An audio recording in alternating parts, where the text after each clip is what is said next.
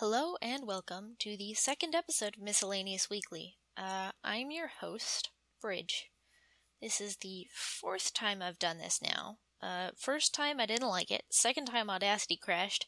Third time I decided to scrap everything and start over. And so, uh, here we are. now, on with the show. The first segment is Weird Story Time with me. Uh, I guess I'll focus on the same story I've done the last two times, which is, uh, just last weekend.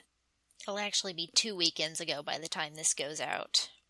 Uh, my school hosted an Eclipse Comic Con because we were in the path of totality, and we had uh, Rhett Fisher, who played the Titanium Ranger in Lightspeed Rescue, and we had Kevin Duhaney and Jeff Paz- P- Par- Parazzo, Jeff Parazzo, who played the Blue and White Rangers from Dino Thunder, respectively.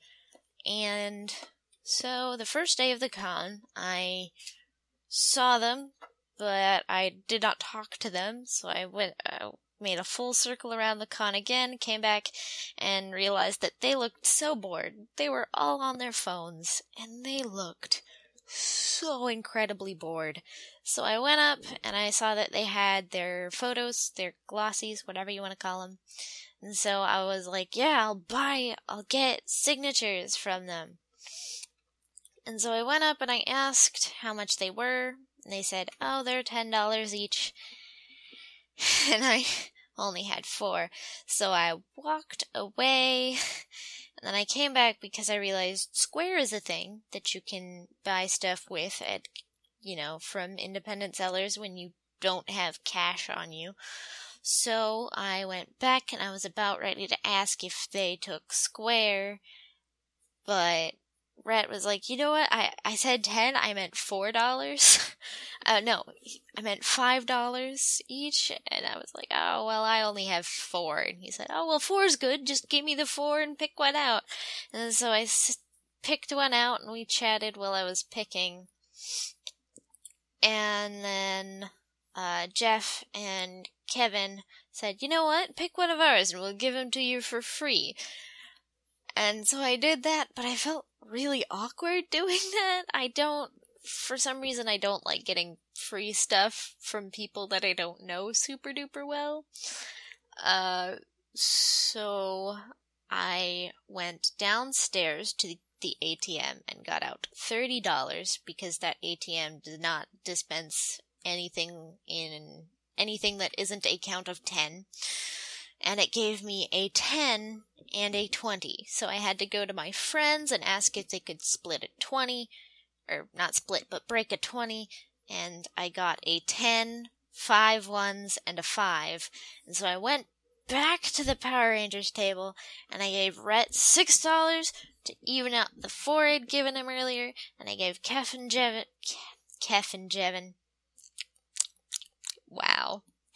I gave Jeff and Kevin uh ten dollars each and they were like why are you no we gave you them for free. You should take them. And i'm like no take my money.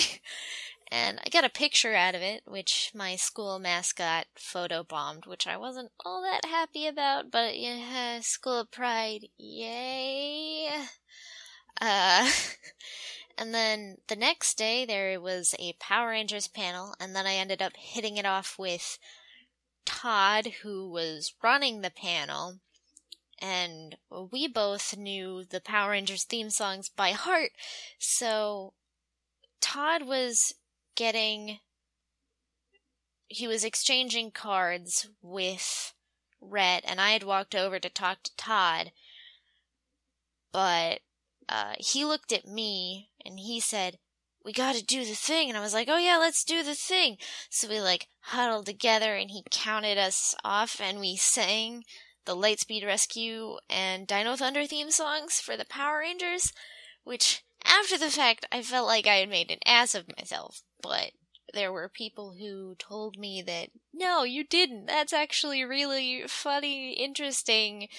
That's not making an ass of yourself at all which, you know, I really need to like take that to heart because I do that a lot when I do things for people that I really, really like, is I always feel like I've made an ass of myself after I do something that they probably found really, really cool. And um, that's the end of this segment. On to segment two. This is the first time we've had this segment on this show. Uh, this segment is called Working Horror, and it's horror stories from my job. I've had two jobs so far, three if you count all the volunteer work that I probably rightfully should have been paid for. Um, I think I want to talk about the bread guy. Uh, so I work at Kroger, and there was a person who came in, and he had two carts. No, only one cart. The person after him had two carts. He had one cart packed all the way to the top with bread. That's all. Nothing but bread. And I looked at all this bread and I asked if he wanted it. Oh god, this friggin' Pepsi. I asked him if he wanted it in bags, and he looks at me with the biggest smile on his face and says, Yes, I want it all in bags.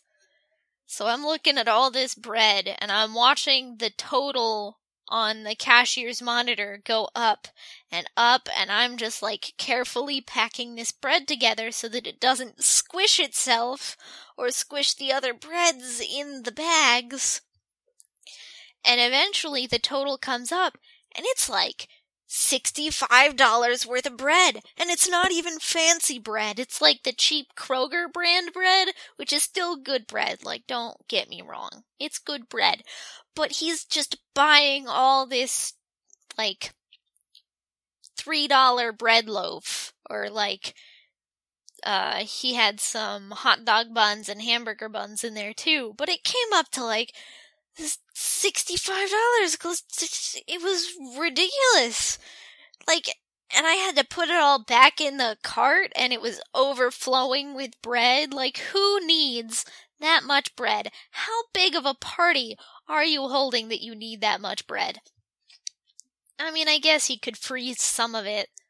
That's always an option. Still, it was just wild at the time that someone would buy that much bread. Uh, and there are other there are other things too. I work as a courtesy clerk, which is a fancy word for your bagger. Um, one time, a woman bought, I think it was 15 watermelons. 15 watermelons. And I had to help her push her cart out to the watermelon container. And then I had to help her put the watermelons into her cart.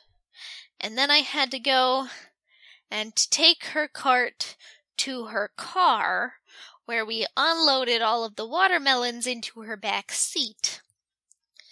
And like no no shame about that buying 15 watermelons but buying 15 watermelons that you know you're not going to be able to carry, probably not the best of ideas. Let's see, I've still got some time in this one. Um, what's another story? Speaking of watermelons, people who ask for their watermelons in bags, like I understand people who are like, "Oh yeah, it gives it handles and makes it easier to carry." Yeah, I I get that. But there are people who ask, who, when I said, you want your watermelon in a bag, and they'll look at me and go, yeah, it'll stop it from rolling around in the car. And I'm just, how does putting it in a bag stop it from rolling around? Because in my experience with watermelons, they are the bowling balls of the fruit world, and they will roll around whether or not they are in a plastic bag or not. Like I, like a bowling bag with like legitimate like squared out corners to stop a round thing from just pushing it along, that I could understand. But these are cheap like plastic bags. Not only that, but the people who want their watermelons in paper bags, do you understand how harder it is to carry a watermelon in a paper bag than just double bagging it in plastic? It's a lot harder because the handles are a lot farther from the weight. But, you know, I don't say anything at work. Honestly, these are just good stories to have for myself and now for you to share with you. Uh, but I'm honestly thankful for these customers, even if I don't understand why they do what they do. Because without them, I wouldn't have a job. I'm not disparaging any of these people. I support the dude who bought over $60 worth of bread. I support the woman who bought 15 watermelons. Some of the people who ask for their watermelons in bags can get a little pushy about it, but I support them and their life choices as well even if they are not the best life choices for carrying watermelons. And I guess that's that segment. So, on to segment three. The third segment of today's show is linguistics fuckery, which I'm a linguistics student. I've been studying it for at least four years now, and originally I wanted to start by talking about uh, the year 1066 and the word kernel, not in the same segment, but it's probably better to start with basic linguistics, otherwise, I'd leave a lot of people in the dark. Let's talk about descriptive and prescriptive grammar. Uh, prescriptive grammar is the rules we apply to grammar, such as don't split your infinitives, don't do double negatives, etc., etc. Um, meanwhile, descriptive is how people actually talk, describing the way people actually use the language they use. Now, these are topics for literally every language in the world, but English is my first language, and I don't have any right to speak on a language other than English because I do not know enough about those languages.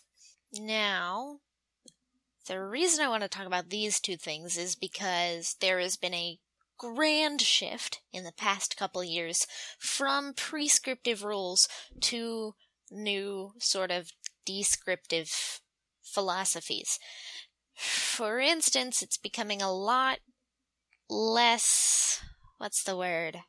It's becoming a lot less put down to use double negatives because we are beginning to understand that double negatives are influenced by dialect and how your specific area speaks English because there is not one right way to speak English. There is no prestige dialect. There is no standard English. And if you think there's a standard English, you are wrong and you need to start reevaluating your life choices.